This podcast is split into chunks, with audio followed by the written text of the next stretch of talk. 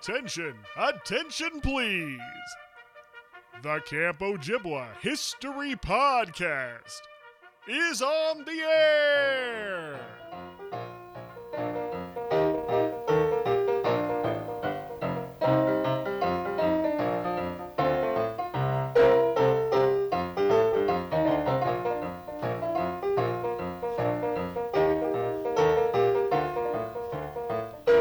Hello and welcome to the Camp Ojibwa History Podcast. My name is Christopher Thomason. I'm your host for this and many, many more trips down memory lane. The Camp Ojibwa History Podcast is a podcast dedicated to collecting the stories, the history, the memories of Camp Ojibwa for Boys in Eagle River, Wisconsin, founded 1928. This week's guest on the podcast, Andy Ross. That's right. Andy Ross was my guest uh, he was one of my interviews on the road. I went to Seattle and bumped into Lou Mager, and Lou Mager told me a great story about how he had this uh, student in one of his classes, and the student and the mother of the student, and they started talking about camp, and the next thing you know, they both went to a summer camp at different times in their life many moons ago in the northern woods of Wisconsin, and all of a sudden, the Camp Ojibwa network gets a little bit closer.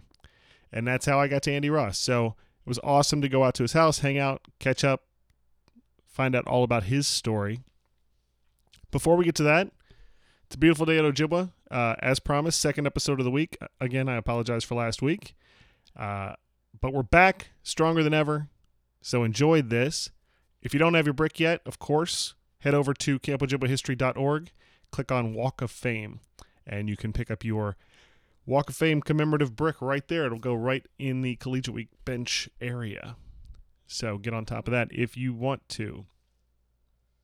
There will be a lot of fun news coming in the very near future about OJ90, the 90th summer celebration next May. Keep your eyes and ears open all over the place for that. You're going to hear a lot of news about that, but uh, you can always just check in with oj90.com and see what's going on. Okay, enough of that. Here we go. Andy Ross on the Camp Ojibwa History Podcast.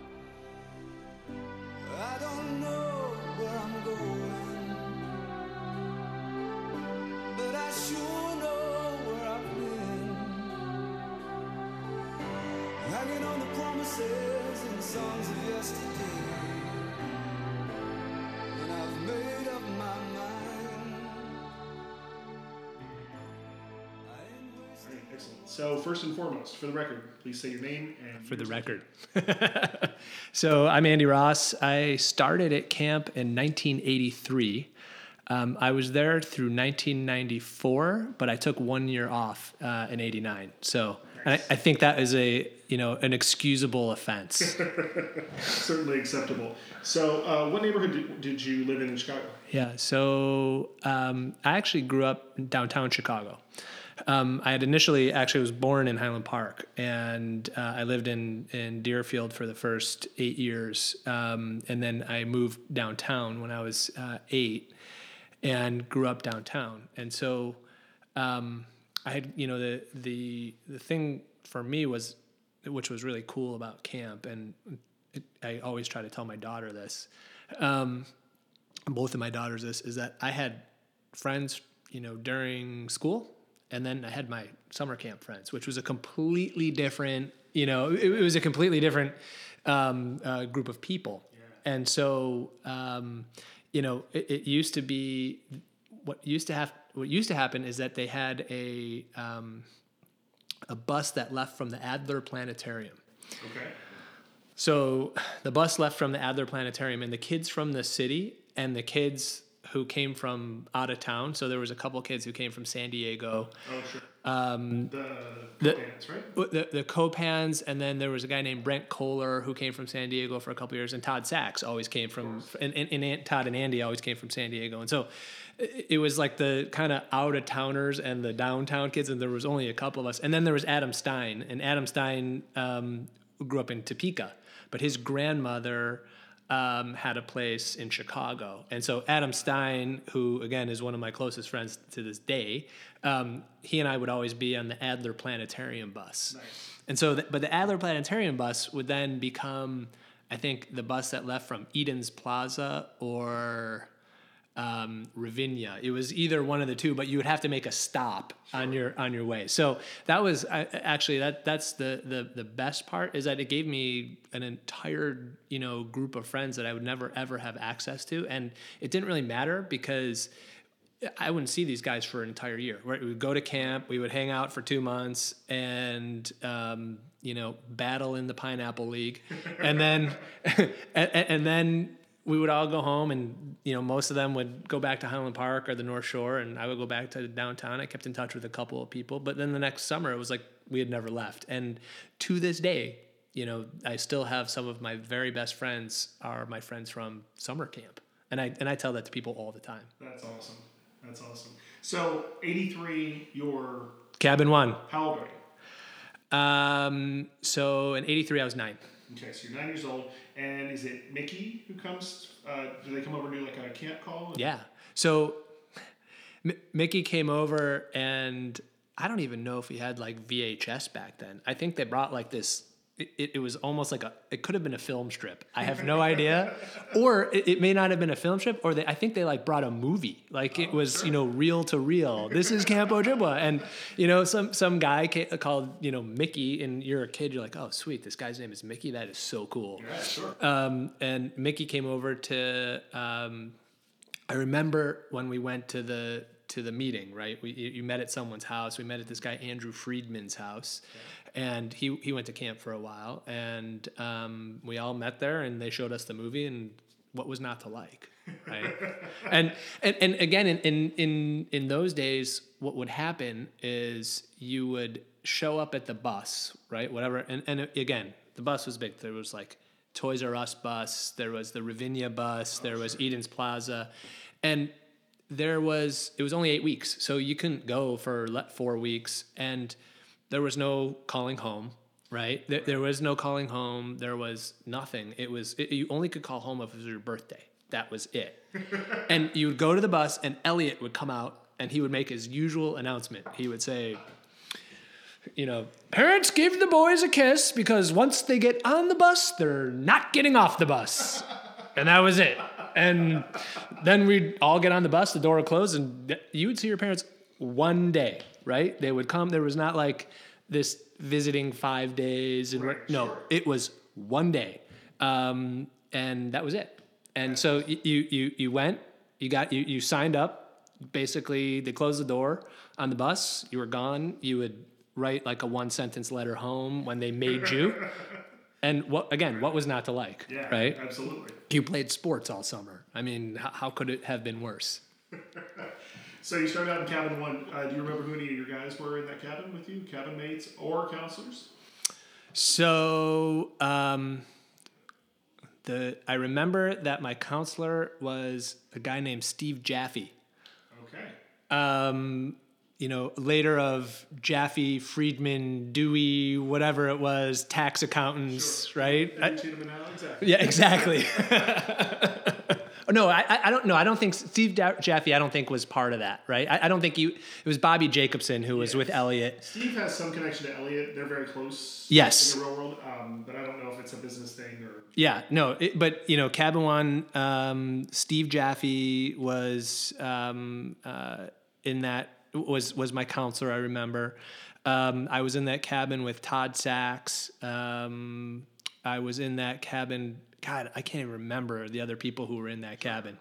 Um, but so w- what ultimately would happen after you know after a couple summers, you would you essentially got into so there was two cabins that was that was our age group right. and you would kind of move along together but they tried really hard to keep you with the um, same people every year right So, so if you were in an even cabin, you'd be in the even cabin each time. Or the, or Exactly. So if you're, you're so, and that, that's really what it was. I think you know Todd Annixter, I think was in cabin one with me, and Jeffrey Hammer and Jason Wolin, um, and you know some of these guys I'd known because I you know we'd gone to preschool together, right? Jason Wolin, I, I'd gone to preschool with him, and you know so, but the, the, we started out in, in cabin one together, and then you know then we were in cabin three, and um, you know, kind of moved our way down the line. But it, you were really with the same group of guys for the most part the entire time. Nice. And I will tell you, I do remember showing up the first time, you know, and you, you like get up there and there was Mickey, right? And he had, Mickey had this whistle, right? He had this certain way of blowing the, that whistle that was, you could hear that thing, I think, in downtown Eagle River, right? And, and so like that was the deal, like, you know, and, and that was the first thing they, they would, they would tell you was, you know, when you hear that whistle, you have to like go and line up, and you know it was semi-military esque, right? You'd have to go and line up, and there was flags going up and down, and they had the bugler, and it was you know on days when like the bugler would would be sick, um, and it was either Paul James or one of the Zimring boys would be blowing the, the they had a, like a, and they had a real bugle. Actually, the other guy who was the bugler at that time was a guy named Chris Mack, and um, you know they had but they had like a real bugle. And they would the guy would stand out of the mess hall and blow the you know call, and we'd have to all run there and stand in a line. Um, I remember, you know, and I also remember Al and Pearl, and you know, it was it was very much, you know, you, you it was you were very deferential to what was going on at that head staff table, right? that was like, I don't want to go near there, you know, you know, and they had the they had the red light, and if everybody was too loud, Pearl would. There was a buzzer in there too, and she would, you know, hit the buzzer so everybody would be quiet. And, you know, I, I remember getting up for calisthenics in the morning, and it was oh.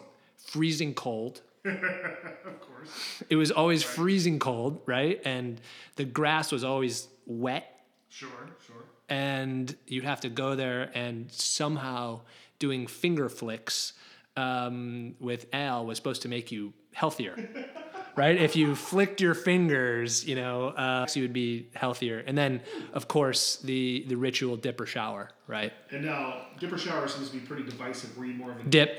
Dip. because you were in and out, right? I mean, you didn't like the, the shower. You have to go in there. By the time you would make it in there, it was the, the water was lukewarm, and it was you know you have to trudge through that shower house. The dip, you would just go down there, get in the water, and you were done, right? you could go back, and you know you're you know one and done, in and out. Uh, dipper shower is long gone. However, uh, Denny is really trying to resurrect it. He thinks that we should bring maybe not the full naked. That's right. version, but in some version, he thinks it would be useful for camp. That's right. I think in the '80s it was okay and acceptable, and you know, I, I think um, these days they would probably require webcams and like you know parental consent and signatures, and um, the lawyers would have to get involved, I suppose. Very much so. But That's like right. You said, in your days, I mean, you got on the bus. That was it. You got on the bus. Door closed. See you in eight weeks. That was it. See- We'll see you in four weeks, and Four th- and, and, and and you know the thing was it, it was very formal. Like the, the the there was there were certain rituals at camp that were you know that was it. Like that's how it went. Friday night you had to wear the white pants and like the white Ojibwa shirt, and you know. Um, uh, Mark Levy would get up and we would and and um, Mark would always you know say kiddush and then we would have um, uh, Pearl would always you know light the Shabbos candles and, and and they always served this horrendous pot roast on Friday nights. I mean it was just horrible. It was horrible. And um, you know, and so that was, but it, it was very ritualized, right? I mean, we just kind of, you know, and, and what's what's incredible is that you got these, you know, snot nosed kids, you know, and a lot of them, right? I mean, I think camp has like gone through this phase where you know they had a ton of kids, and then towards 87 when things like got sold and when the ownership changed hands um, i think the census numbers went down and now it's booming again. But you know you, you would get 200 plus kids and they would all go into the mess hall and they would sit down on friday night and they would be quiet and it was just you know it was a ritual. Yeah, so um, you know it, it was um, it, it- and and so there was a there was a kind of you know there was you knew about it right? You knew it was going to happen and new kids you know would it would only take them a couple of weeks to to kind of get into the traditions. And again the, the other piece was there was visiting day right? And um, visiting day was one day. And basically you were required to shower in the morning it was always the same That's Fair. That's fair.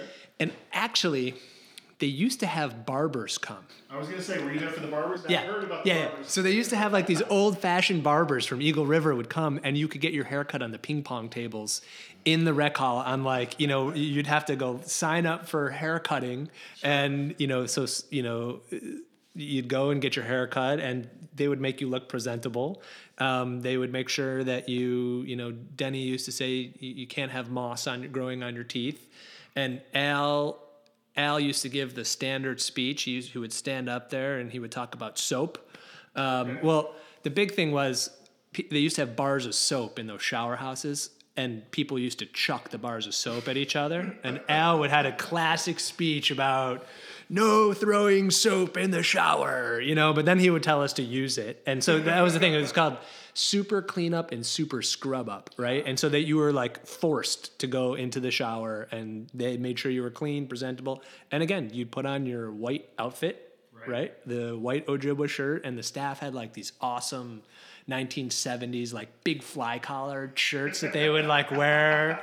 And you know, it was it was totally, you know, and and then at a certain time they would the, you know, the parents would go on the far field and um that's where they would park and then they would let the parents in and every single year the first parent in was carol bohm um, uh, adam and brett's mom and she would be the first one onto the campgrounds and she would be like sprinting across i can still remember this every single year without fail.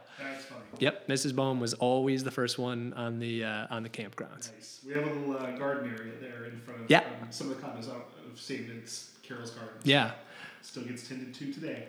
Um, so you, you mentioned a little bit about the transition into camp being bought. You are 9, 10, 11, 12 in that time period, 13.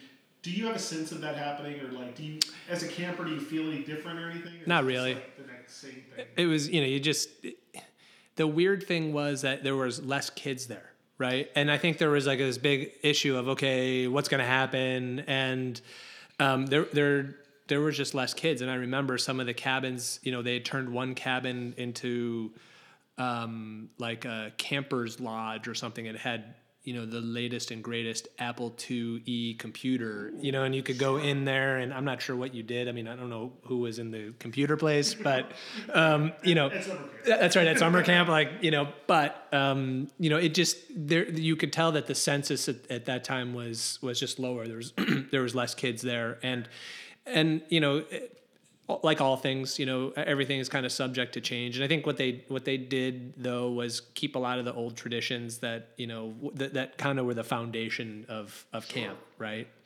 So, um, so you didn't really. I, I, I mean, again, I can't really remember noticing. You know, we talk about like the old Ojibwa and the new Ojibwa, but um, frankly, at the time, it, it really didn't seem significantly different. Yeah, it's funny. I mean, everyone at camp is um, sort of classically, traditionally resistant to change. Of course, Oh, camp. We've always. But two years after you start doing something, they think they've always done it that way. that's right. Exactly. so when you do actually change something, it's like, oh yeah, we've always done that. Exactly. There's always been third place in collegiate. That's right. not, not, you know, not. I I don't believe in that. It was only first or second, but really, it was only one. Only one of those, you know, actually mattered, exactly. right? Exactly. I did hear some justification that you know now there's 12 teams. So because there's 12 teams, having three places makes sense. And, we even had 13 teams one year. That's right. It's true. But you know what really mattered? I, I don't know if they still have it, but they used to have this old wooden board, and it had it was like a chalkboard. It, was it was like it had wood. It was a wooden board with circles in it, Okay. and you know when they picked the teams, the they would slide these pieces of like blackboard in there, Oh, I see. and it had the pennant on it, right? And so, you know, so one team would be, you know, someone was always Indiana, someone was always Michigan, someone was always Michigan State. It's the Midwest, right? And they would slide that piece in, and, and really what you were, and then they would, it would be in the orders, right? The order of places, and you really wanted to see, and every then every day they would go in there and they would write it up in chalk. You know, this is, this is, you know, um, you know, here's how many points you have, and somehow you you, you would end up with a half point or something like that. But I mean. Sure.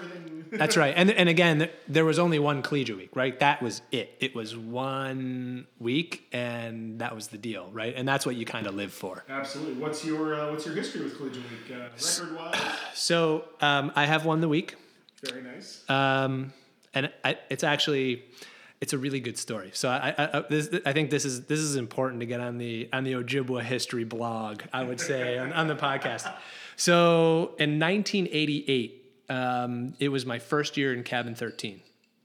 Okay, and um, so you know, there's in that at that time there were th- three different age groups in cabin 13 right and so you know and and those you know those kids you, you go from like scrawny to to to brawny right, i mean because just kids are at different ages and you know so we were our it was our first year in 13 and there were more kids that could go in 13 than than would fit. And so what they did was um, they had a they had a like a lottery, right? They had like a like a you know they, they chose out of a hat. Okay. And I, I mean I don't know how they really did it, but they said that they chose out of a hat. And there was something called an annex, which was cabin twelve was like the annex. Okay, And so some of the the kids in the same age group lived in cabin twelve, and then the rest lived in in cabin thirteen. And again that so so I think that year is really important to understand because again i don't know if it's happened since that time but elliot will tell you that it was his worst year ever at camp ojibwa. And the reason that it was his worst year ever at camp ojibwa was that um, uh, the the I- the group of potentials really that year terrorized the man okay? To the point where you know there was continuous like we got sent to bed right? And you know here are a group of you know teenage punks right? And you got this you know you got elliot telling you go to bed. Do you think that's really going to happen? So so what he would do right so it's just not the way that it's going to happen. So what would happen i mean routinely he would, just go to bed. Okay fine we'll, we'll, all go to bed right? And, and so the lights would go off and i remember one night those guys they right there was the big four right? Do they still have the big four right? There were four people lived in that cubicle and what these guys did was they stacked up a bunch of chairs okay in front of the big four which is where the counselor's porch it's like the path of egress out of the counselor's porch. And then in the, in the middle of the night they turned on the music really really loud.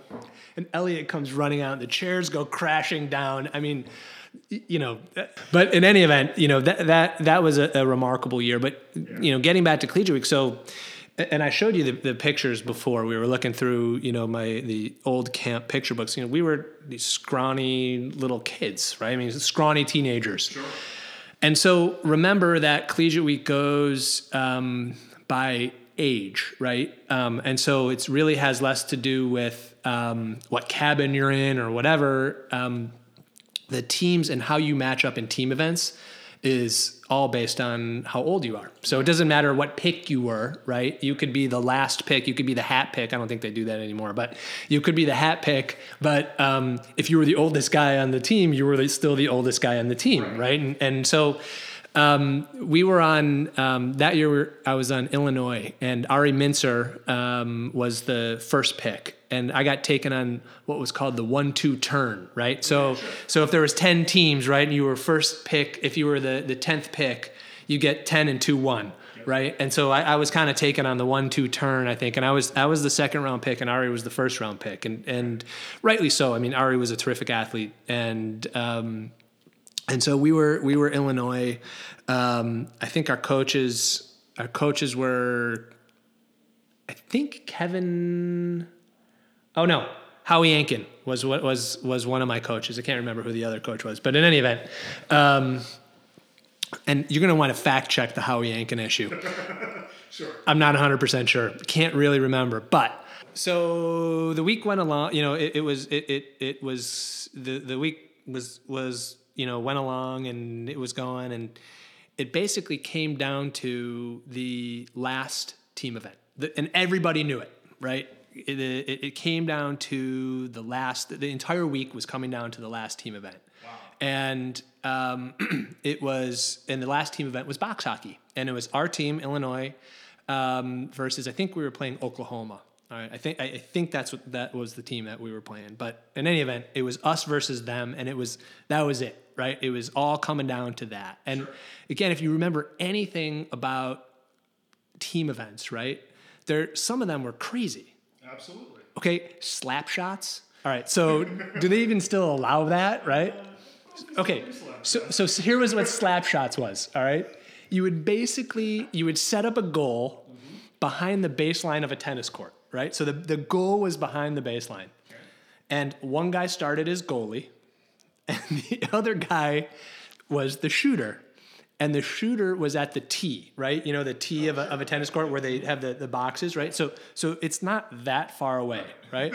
And you would you would so the guy who was the goalie would be set up in the goal and the other guy would be the shooter and he would take that, you know, come up that then they had this like that plastic puck and if you hit it the right way, I, I mean, you it was it was crazy. Like if you hit that puck the right way, it and, and it and you were the goalie and it hit you. I mean, it was not pleasant. Okay, so you're wearing a chest protector. no, but guys would show up with like like towels stuffed in them, and you know there was no. It's not like you had like big pads on. No, you you basically had the goalie stick, and the you had your baseball mitt and your goalie stick, and the goalie stick was was the piece of plastic on the stick was just a little wider. It kind of looked like a stick, and then at some point.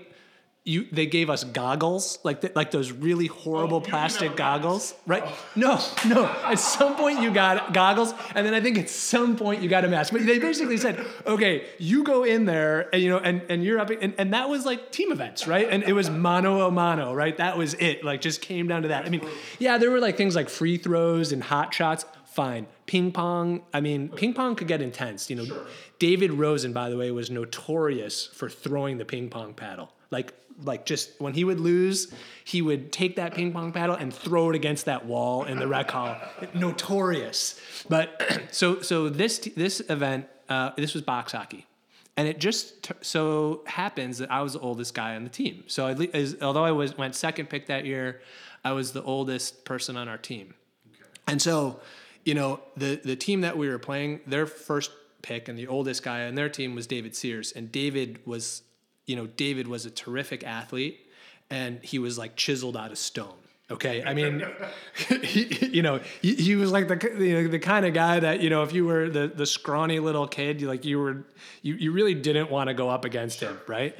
so you're sitting there, and we're all, we're gonna be the last ones to go, and you're just praying, you're hoping and praying, like, okay, I, I just hope this ends, you know, before it comes, that, like someone clinches it, you know, and at a certain point, you're like, I don't even care if it's if it's us, you know, it's gonna come down, you know, uh, uh, hopefully, you know, hopefully it doesn't come down to to to just me versus this guy, you know, and so um, lo and behold, it comes down to me versus David Sears for the entire collegiate week. And by this point, the entire camp is there. Of course. And um, the entire camp is there. Everybody knows that, you know, this is happening. And so, you know, we, we get up there and the way that box hockey works is, you know, you got to, you, you take those, at the time, I don't know if they still have it, but you had like the old fashioned field hockey sticks, right? But they were like the ricketiest, oldest, like they had like some tape on them, right? And there's specific rules to box hockey, right? You cannot fall off the box, you cannot put your hand in the box, you cannot do any of that stuff, right? And um, in any event, you do you, what you do is you go one, two, three, and then you go right. And they and they put like a like a league ball, a baseball, you know, on the middle. And that those boxes, they probably have changed them since that time, but they were like worn down a little bit in the middle. That's right. They may have the same ones, right? so so sometimes you could get lucky because if you were quick on the draw, you know, you go one, two, and and and you know, D- you know, David was we we would we you know hit once and boom, like my my stick was going back. You know, the guy I, I knew he was pretty fired up and. You know, I was just trying not to, to make a fool of myself. So, you know, we go one, two, three, and the first one I got lucky and I hit the ball and it went right in the goal. Okay. And so, you know, and I think, you know, box hockey is, what is it, the best? It's two out of three, or you got it, it's best two out of three, right? So you got to get to, uh, you, you know, so, so I was up one to nothing. Then you switch sides and, and did, and, and again, I don't, I don't remember really how, um, how, it, whether or not it was, it was two to one or two to nothing. I, I, I can't really remember that. I'm just, it was, it was many, many years ago, but, um, I ended up winning um, that box hockey game, and I just remember everyone going crazy. And I like at a certain point, I don't even know. Someone picked me up, and we were running around. And, oh yeah, oh the whole camp, and it, it was like unbelievable, you know. And there's a couple of good stories that came out of this. So um, it turns out that David, David Sears, who we were playing against, right? Um, I was, you know, a- a- the thing about collegiate week is you'd have collegiate week, then you have to go back to leagues, right? And then you had like playoffs and championships. Right. In those days, collegiate week was the sixth week of camp. We That's right. It now, but That's right. So so so you know you you'd finish this week and it was so intense, and then you go back and you you know finish. So you know David Sears was not happy with me at that time, and we ended up winning the week, and you know it was it was cool because I don't know if they still do it this way, but you know Paul used to go up.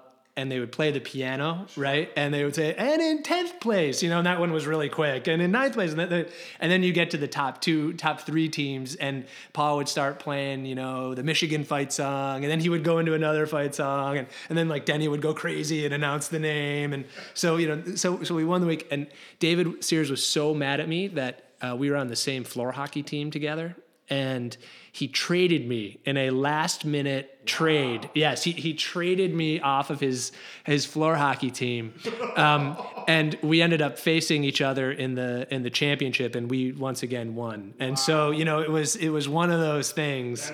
Yeah. So it- so so and the best part of that story is that my best friend from summer camp, um, my best friend from summer camp, who is Adam Bohm, um, Adam, Adam ended up marrying David's sister. So it's a really, really small world. But you know, I, I don't get invited to. You know, I, I might not get invited to all the family functions, but you know, it's just it's just the way it goes, right? It's just the way it goes. You know, I think the old, the, the old memories die hard, and there's nothing bigger, you know, than the week. But that was the time that you know the week came down to that final, the, the final team event and the final you know, um, the, the the final um, play in that team event, and so it was it was an intense time. And uh, I think you know it's it's funny because there are kids who've who've never I've never met, and I was never you know contemporary with whom I was never contemporary at camp, and they've come to me. Oh, I've met them, or I've gone up to visit. Oh, you're the guy from you know box hockey. Yeah. So it's a funny story. Yeah, it is a and, and so it was it was a remarkable, memorable year. I will tell you that. now did you come back and coach the week?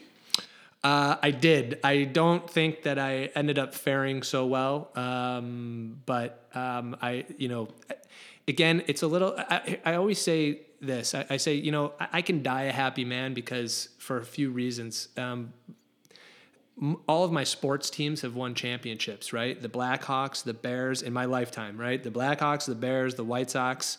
Um, uh, Michigan has won national titles in my lifetime. So, you know, I- I'm good and I won the week, right? You only, it's one of those things, you only need to win it once, right? You, you, you, you, you don't need to win it more than once. I mean, it, nobody remembers if you won it two times or three times, or you just had to win it once. win it once. Yeah, absolutely. That's fantastic. Camp is rife with uh, athletic stories. I mean, it's a sports camp. That's part of what we do. What were your What were your favorite sports while you were there? Um, I used to love. Um, well, I used to love floor hockey. I thought that was a blast. Yeah, hockey was great. Um, uh, I and I used to. I used to really like the all of the different um, uh, league uh, softballs. Right. I mean, I, th- I think that's a really unique part about camp. Right. Kids grow up playing baseball. I mean, at, at Ojibwa, you went and you played 12 inch softball, which was fun, really fun, right? When you were when you were a little kid, and then you move up to Pineapple League, and you'd have a 14 inch ball, right? It could still fit in your mitt, and then then you played in the Watermelon League, and you played with clinchers, and that's like old school, right? And you would just pray and hope that the ball, you know, the, the worst was when you got into like the championship, and they'd have that new ball, and you were playing center field, you know, and you know you were playing center field, and the you know the guy who could really hit the ball because you could nail that thing, Yeah, and it's the French fresh clincher on your fingers. I think you know there were many a trip to Eagle River Memorial for splints because of a fresh clincher, right? I, I think I, I think that's um, that's uh, you, you can take that one to the bank. So I, you know, that, that was that was the best part. And at a certain point, they put in lights on the lake courts, right? And so that was like a big deal. Although I'm not sure they counted on how many bugs there were,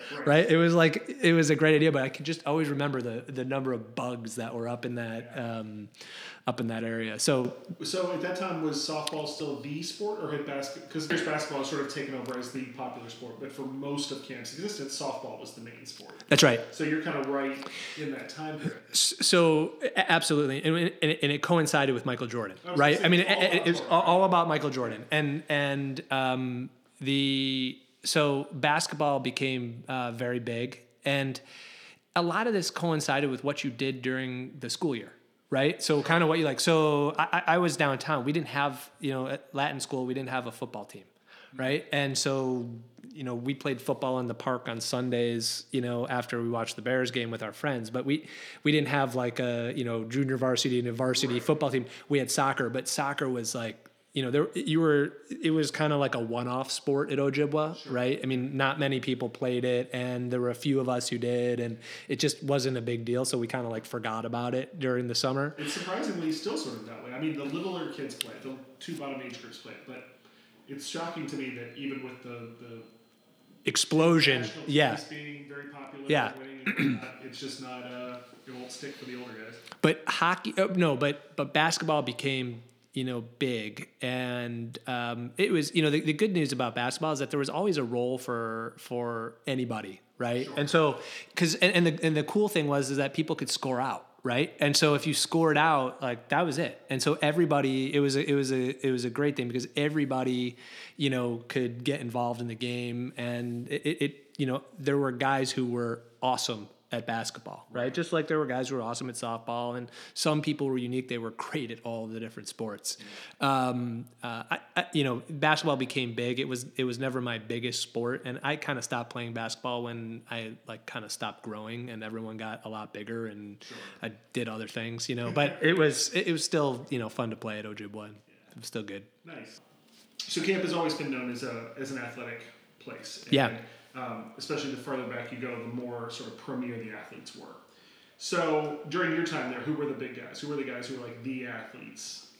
Yeah. So you know, David Rosen was always you know the you know he, he was the one one you know one of the year. So that you know I was I was much younger, but I was still a camper when David was a camper, and when he was in cabin thirteen and cabin twelve, and you know so so it was guys like that. Um, John Michaelon, um, Ricky Michaelon, those guys I remember being, you know, terrific athletes. Actually, Adam Stein um, uh, was the guy was like, you know, he, he's one of those guys who's like good at everything, right? It, he's good at school. He's amazing at you know sports, and he was just a terrific athlete. And it was cool because, you know, again, he came from Topeka, and people are like, "Oh, you didn't come from Highland Park. You know, how, how could you be good at sports, right?" and here's the guy, and he would always come, and he was a little bit looked like he was a little disheveled all the time, and he kind of liked the Cubs because his grandma, um, his grandma lived in Chicago, so he always lived like the Cubs, and he would come with a Cubs hat. He was the disheveled looking guy, and he was he would destroy everybody on every one of the sports, on, on any sport field, right? At anything. Um, so you know, those were th- those guys were. Um, I, I can remember being, you know, really, really the kind of the top athletes at the time.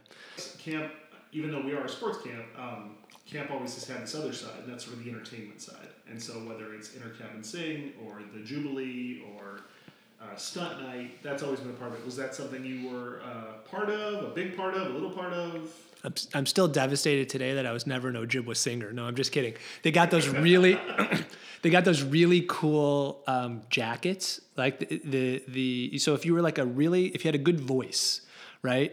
You got picked to be an Ojibwa singer, and I'm not sure what that meant. Except every year at um, the Fourth of July, um, you know, we would they would like line up and sing patriotic songs, right? And Denny would row in on some boat, and he'd look and he would read this same story every year. He he would put on this like wig, and and he's like George Washington. he was like George Washington, right? And he would come and they would row him in, you know, like he was, you know, crossing the Delaware, and he would come up, and there was one guy with a bandage on, right? And and the Ojibwa singers would be out there, and they had like those, they, they were like 1950s Letterman's jacket with the Ojibwa Indian on them, yeah.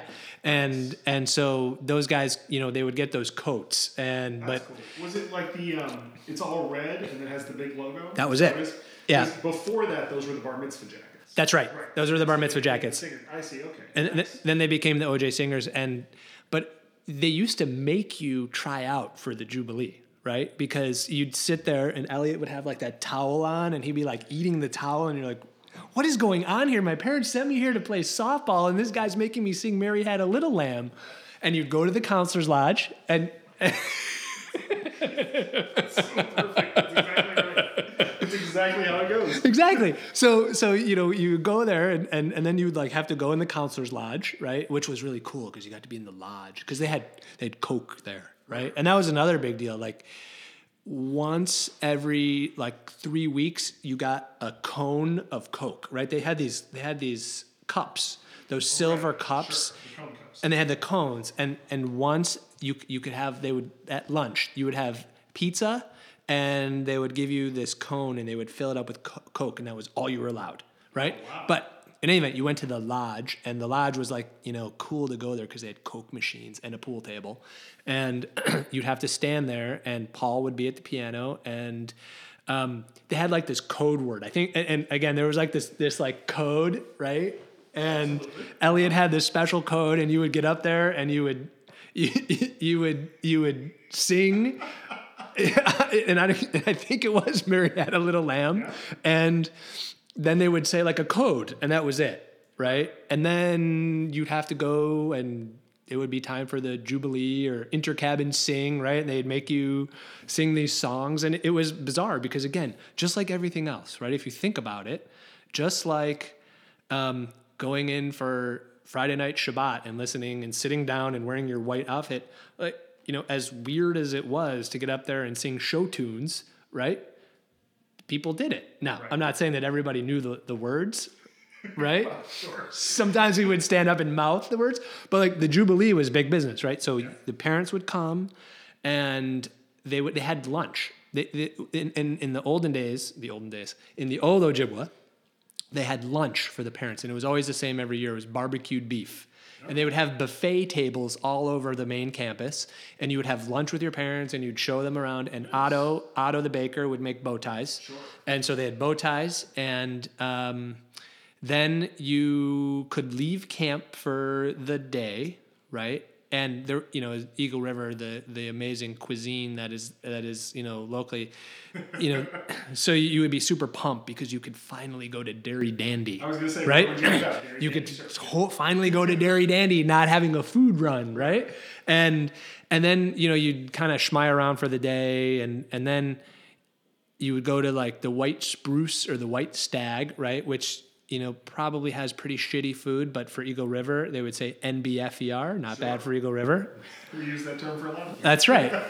and but you know, so you would go there with your parents, but then you had to be back for the Jubilee. And in and you know, back in the day, um, Rita and Pearl um, and Rachel, they would be out there and they would actually like put makeup on you, right? So that you looked good under the lights that were, you know, and they had like these this like thing, and it was like the, the lights, you know, that they looked like they made in the arts and craft shop, right? And It's still there. and you'd sit there, right? They had these lights and they would be really bright, and Elliot would yell, curtain! And then someone would be behind the red curtain and it would be like, they would open the curtain and then you'd get up there and you'd have to be on the risers, you know, and you would stand up there and sing. And um, then they would come out and do the hand routine. And then uh, visiting day was over. And um, then there would be like the certain number of kids who would cry when they played taps, right? Because their parents left. And then like the next day, everything was fine, right? and, and I actually think that they probably should never have even had visiting day, right? They should have just put you in the bus, told you see you in eight weeks, and if you can sneak a phone call when you come to t- when you get to go to town as the honor cabin, good for you, right? If not, we'll see you in eight weeks, right? Absolutely. It is interesting to me. Well, so now it's a whole weekend, right? So they Right. come up on Friday. We do the show and like ear we moved it to make it earlier and easier for people to have dinner reservations. That's right. We do the show at like three thirty, and they're out by five, and they don't have to be back till Sunday morning, Sunday noon, I guess. And, and even that to me, I mean, I get now you get to spend the whole two days. You actually get to go out of camp and stay somewhere, and it's even like a little mini vacation, I guess, for the parents. But even that just seems like so weirdly obligatory. Like just Right. go to camp. Yeah, exactly. Just go. Yeah, just go. I mean, and your parents would have to come up, and they would, you know, jack them on these hotels that were horrible. My dad used to stay at this place called the O- the Oneida Village Inn because because he he like you know was not the type of person who was gonna get on the phone a year in advance and make the reservation. So it was kind of like the only place that was, you know, left. And you know, y- y- there's no way you would stay there this, you know, these days, right? I mean, it- it's just it, it, unless you were going there for a reason, it was like this disgusting old gross hotel that they, you know, probably jacked the parents for, you know, 400 bucks a night oh, because it was visiting day. in those days, it was at least 150 bucks. Oh, totally, absolutely. The Chanticleer, you know, oh, that place. You know, they. Oh, I mean, those places were these just old, crappy hotels, and and I think you're right. I think it's completely obligatory, and they kind of have to do it, and everyone's doing it, and it's a competitive marketplace, and I, I- get that, you know, and, and but it was it was probably better when it was visiting four hours as opposed to visiting, you know, weekend. Yeah, it's it's, it's an interesting sort of, but like you said, and it's it's so true about all of camp. It's ritual. So much of camp is, is these rituals. We do. Totally. and it's that's what the, the tradition comes from, the history comes from, because we just do it over and over, and it becomes the thing we did. Not unlike the Braves. Were you a uh, Camp Ojibwa Brave? A brave, an officer, and a warrior. Oh, very nice. Yeah, Very I'm just mad I never got a ring. I think I bilked Denny into getting me one of the new Warrior jackets, but we were just again looking at my my old satin one that, That thing is beautiful. and it's in mint condition. And I will tell you, by the way, it is sitting in my trunk that I used to take to camp. That is sitting in my garage. That has a sticker on the front. I just went to get it out when you came here, and the sticker on the front of the trunk says Eagle. Um, it, it says um, Alexander's Pizza, Eagle River, Wisconsin. Nice. Yes. That's awesome. So you're there for Alexander's. Xander's these days is is you know it's it. It's Sanders is the Yeah. Now, now I'll be honest with you. I'm not an old school Ojibwa. I didn't start at Ojibwa in the '80s. So for me, I prefer 12 pines. Right. I know it's very controversial. Very but I think controversial. It's better pizza. That's just me. Well, the, well, there is a, there's you know, there there's a lot of issues surrounding Alexander's, right?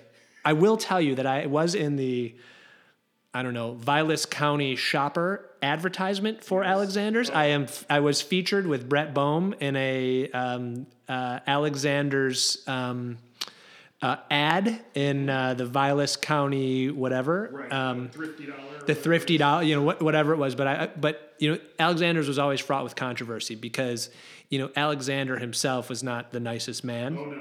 and and you know there there was a lot of you know people who you know probably didn't like the Jews in uh, northern Wisconsin. Just to put it bluntly, you'll probably edit that part out. Nope. But. I, will, say allegedly, but yeah, he's al- allegedly, anti-Semitic. he's al- allegedly anti-Semitic, but they made really good pizza, right? And there was kind of nothing like the food run when somebody would make you pay like fifty dollars for a slice of pizza, and the and it would show up and it had that paper over it, oh, right? It had that paper on it, and there was like the grease soaking through the, the paper, and it smelled so good, you know. So the so you know, despite the misgivings about the proprietor, um, I think the flip side is is that they made pretty damn good pizza, and they had pretty fun video games, Well, right? video game's definitely an appealing part. Yeah. Absolutely. Uh, especially being an old school video guy. I love going in and playing Tron. Like, Yeah. yeah. old school stuff. exactly. I love playing- Operation Wolf, right? Oh, very and they had they had pinball there too. They did have pinball, and you could not really find that anywhere else in Eagle River. No, exactly. And it's still, you know, I I have been up there recently and it looks, they have not done anything to the place, Oh. right? It's got that old carpet and there's like carpet on the wall.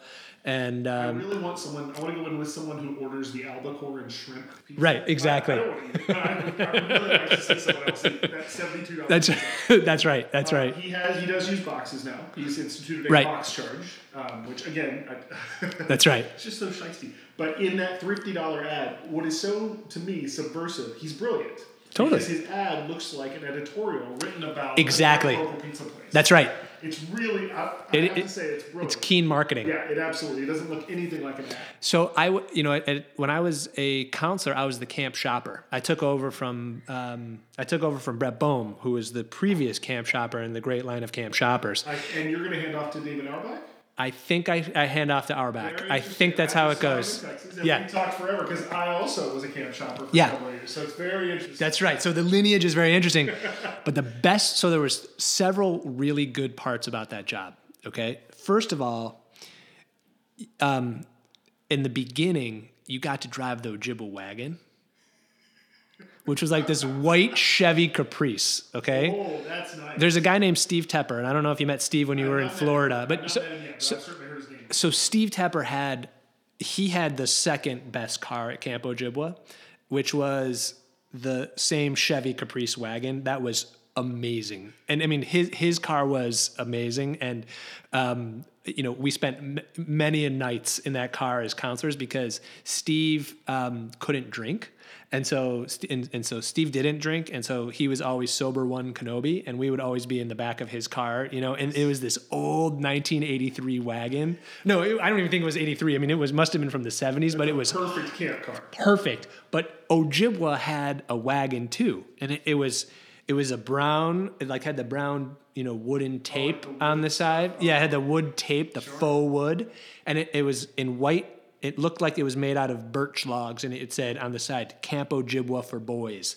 And these were the camp vehicles, right? So they had that, and then you had um, so you had the wagon, and then you had the um, red truck and the green truck, right? The green truck was was where where the, they took all the garbage, right? Martin Olson used to like drive around that green truck, and they take that that Absolutely. you know, and, and you'd say, "Hey, Martin," he'd be like, "Hey, I'm gonna stick this screwdriver up your keister." Thank you, Martin. Have a good day. And that he was really pissed at us because in they used to burn things. They used to burn some garbage there. Oh, yeah, they there- had like a little incinerator or they- no, th- there were they had a burn pile, and, and they were like these cement grates. They, they were just cement pads with grates around the edge, and they would burn stuff. Oh, and the, the fun thing to do was to go run down there while they were burning the garbage and throw your off can in there and see what would happen. yeah, that so that's why Martin hated the campers. That's fair. But I digress. Getting back, to, you know, being the camp shopper, the best part about that was as a counselor, you got to avoid instruction, right? So you basically had to go in, bring the mail, get the mail. Um, Sandy would make you go to the cleaners for her. and You have to pick up the dry cleaning. And you have to pick up the prescriptions, right? And so you, you'd pick up the prescriptions, but then there was a lot of time left over. And so you could go to the to the drugstore, and there was always cute girls that worked at the drugstore, and that's how I knew. So you could like spend time, you know, flirting with the girls at the drugstore, and that's how I knew that I was in the Vilas County Shopper or whatever it was because I walked in. They said, "Hey, you're in the newspaper today," and that, that's how I knew it. That's amazing. That's right. And then the Local celebrity. that's right. and, and, and then, you know, the other thing is that then you had a little bit of time to kill, right? And so, well, there was two other parts. So you had a little time to kill, right? You're not trying to rush back. There's no reason to rush No way. Stop, get a little something to eat, right? Um, so that was okay, right? That, that was that was not a problem. And the other thing was, is that they then transitioned it. It was like a Chevy Silverado or Suburban. It was like a Suburban, right? That they had, and um, it had a really good tape deck in it, right? They didn't have CDs, but you know, it had a good tape deck, so you could take your tapes with you. And I can remember one time I was like coming back to camp, and I had really good music on. You know, I was window down, driving in, and I must have been going like 30 miles per hour up, you know, Ojibwa Drive, you know, up to, to the, and Glenn Nesper came running, like sprinting. I was always scared of him, right? I mean, Glenn, you know, would, intimidating guy. it's an intimidating guy, and Glenn came running up, you know, like sprinting up. He was like, "What are you doing? You know, driving so fast up here." I was like, "Oh, I didn't recognize, realize that I was doing that." You know, sorry. that, those were the perks of that job. I mean, everybody was always like, "Oh, why would you do that?" One, you got more money, right? They paid you more, like an extra stipend to do that, and two, it was the best job in camp. You, you like left and you showed back up at noon in time for lunch, right? How could how could that be bad? And let's not ignore the uh, the black market side of it, which was, hey man, here's ten bucks. Can you bring me back some Mountain Dew? So, whatever. so the black market, you know, how do you think you funded your, you know, eating excursions in town? There was no change, right? never Oh, you know, Josh Barnett, who you know, who, who was was my age when we when we were counselors, he'd be like, "Hey, man, can you?" I- He he used to like to get his clothes dry cleaned. He'd be like, "Can you bring my dry cleaning?" And I'd be like, absolutely. He's like, "Here's my." There's no change. Wait, there there was staff guy at least. Yeah, He's not a yeah, kid. no, no. Well, but still. yeah, no, staff guy. There was no change, right? There was there was no change allowed for for for the black market side of, of Camp Shopper, right? None at all.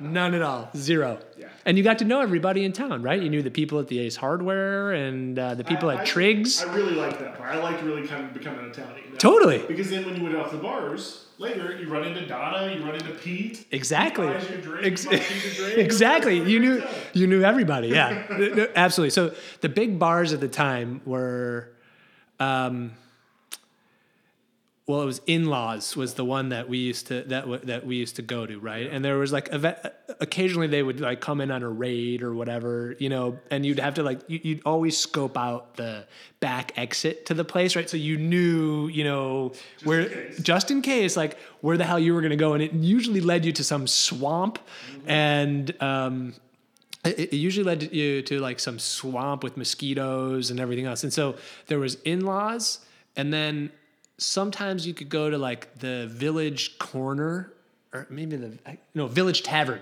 Okay. The village tavern was in town, but then you you would get kind of towny in there, right? I mean that was that was always a little bit um, uh, tough. The village tavern, and then um, there was another place called Flek's, uh, F L E K apostrophe S. So there was a place called Flek's, um, but you we used to go a lot to in laws, right? That was kind of the kind of the the joint. And I mean, I I could remember. You know, as a counselor, sometimes you know coming home with the sun coming up, you know, and you, you get back into bed, you know, and then the next morning they'd be blowing that horn, and they would come in, and you know, they, they- you know, I'm Glenn Nesper would be in your face with that wisp, that whistle, and it would be like six o'clock in the morning or whatever, seven thirty, and you know, it, it was. Uh, Because in-laws is like a little. It's basically in someone's yard, and so the closing time can be a little bit. yeah, you know exactly, and and so really, and again, another advantage of being camp shopper, right?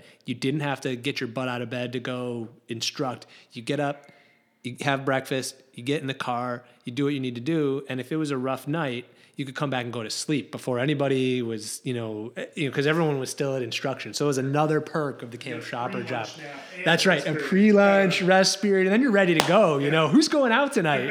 who's out? Who's in? Who's out? Because I think you needed like one guy in, right? You needed like one guy to stay in, and um, so yeah, that, that those were that, those were the at that time. I mean, I know that it's probably a lot different now, but Yeah, we, you know, we just a little more structure. that's right. But I was there was a bar. So in-laws uh, was still the heyday when I started. I wasn't a big drinker when I started at camp. I didn't really drink, but then I kind of caught up. Um, and even to the point that like some of our guys were bartending yeah, and that was great. I mean, obviously that works out. For that was a perk. You know. They had good pizza there, by the way. They had good pizza at in-laws, and the bartenders, the the, the bouncer, his name was Swamp. yes. I don't think I met Swamp, but I heard I Yeah. heard a lot about Swamp. Do you, do they still have Trip Day? Oh, we still have trip day. We don't walk to town or anything ridiculous, but uh, Yeah, so so that was like the best part about it. Like so what you'd do is they would give you like a slip of paper that would come on the bottom of the medicine man and remember they used to like print the medicine man on like a like a ditto machine. right. And it would like smell like that, like the ditto paper would smell, right? And at the bottom, and it would be like wet when it came to your, you know, you, you get back from lunch for rest period, and there was a medicine man, like, oh, did I make the medicine man, you know? And and so you, so you'd fill out like what you wanted to do, and it was it was like, you know, hike hike to the Clearwater General Store. You would basically walk on the side of Highway 45, you know, to the general store where you could purchase one item and, you know, you could have an ice cream bar and then you'd have to walk back or biking. They had these old rickety bikes with like banana seats and they were they were like rusted. I'm pretty sure that they didn't put them inside. And they used to have like you could bike and they had like one you know the bikes had one gear. You could barely make it out of the the camp before you were exhausted and forget about r- driving down Meta Lake Road where there's that huge hill. It's brutal right? So you could bike you could do that. You could go on rowboats. And they would basically give you like a cooler filled with cold cuts Sure. right? And you would go on a rowboat to some island or something and they you would get off and have a you know have a cookout or whatever and you'd eat like salami sandwiches In Bonner County, it's just for exhaustion. Like, just do something until you're exhausted. Yeah. That's, that's all the other trips. That's right. It's exactly right. You know, but there again, as like, you know, cool and macho as camp was in terms of, you know, sports, people did that stuff, right? They participated in circus day, right?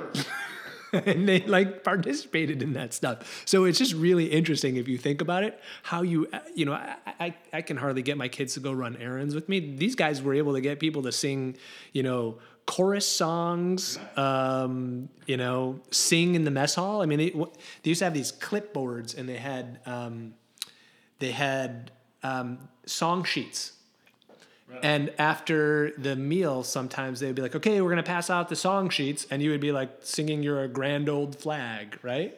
My wife is like, how do you know all these songs? How do you know the fight songs to every mm, college? I was like, that's all we did, right? I mean, that's all we did, and like you know, then it would it would evolve into the week starts now, and everyone was going crazy, and you know, again, nothing but nothing but good memories. That's one of the best trivial things about all camp guys can sing all the Big Ten fights. Totally. Like no problem. You want Michigan? You want whatever? Just That's boom, right. Boom, boom. That's right. People like that's so weird. I don't know. It's just camp. How do you know these show tunes? Well, they used to make me stand up there and sing these songs that like Elliot and Paul would pick out, you know, and they'd be like, okay, this year, you know, we're going to sing the Phantom of the Opera. And none of these kids, you know, none of us knew what that was, but they're like, oh, we're just going to sing it because the parents will like it. Right? And then and then a lot of the guys end up going, that was fun. yeah. That's all right. Yeah. All right. Whatever. Yeah, whatever. Okay. What are we doing tomorrow, right? Exactly. Exactly. Well, uh, so you're a grown up now. Yeah. Long past your camp career, and Sadly. seems like things are going okay. Yeah. Things are good. Things are like good. great great family. It's good. awesome. Seattle's awesome. Um, how would you say that your going to Camp Ojibwa influenced your life? I'm a physician, so at at heart, I'm a scientist, right? And there's actually, and so we live in a data driven world, right? And and I was listening to the camp story on um, on NPR. They had a whole thing on summer camp on This American Life, right? And it's funny because that it's it once you when you get download a podcast sometimes it just embeds itself somewhere in like your music and it like occasionally will come up and i'd be like oh yeah On shuffle, you know, right It- you're like oh this american life yeah and so but they, they had this whole thing on on summer camp and what they you know what they tended to what they were the point that they were trying to make was that the kids who have gone to camp they grow up and they somehow become very independent um, uh, quickly and, and of course a lot of that's based on you know kind of what you've had to go through in your life and how your parents are and this that and the other but um, you know for me again it I- have to. I have been in many situations where I haven't known anybody, have not known, don't know a soul, and I think it's allowed me to um, really um, easily assimilate into those situations. So, you know, and and the the reason for that is again, I had this group of friends, and they were completely different than the people you know that I hung out with every single day of the year, and I would go there and kind of you know not know what they had done for an entire year and uh, not know anybody. And then just you know been able to do that. And you know i, have moved um, uh, around the country multiple times. I mean i've been through multiple schools and training programs and all sorts of all sorts of things. And for me that's you know really um, uh, you know having that experience very early on in my life um, and having to repeat that every year Yeah. right? Um, that that to me has has kind of I think greased the wheels to make it easier for me to to do that in multiple uh, different instances throughout you know my lifetime. And and so you know I think that there is some truth to that right? You can you know you, got to go there and you kind of got to figure it out right? Um, going to college where there was you know another form of kind of communal living that you weren't in your house that was cake man you know? I mean that that was easy right, because you'd been to camp right? It was just kind of an extension of you know it was a little bit of a you're, you're without your parents and you got to figure things out and you got to work stuff out and you know it, it kind of prepares you for for those um, uh, you know that time in your life. Yeah, for sure. All right, man. Well, thank you, sir. cool. Thanks for coming. absolutely. This is great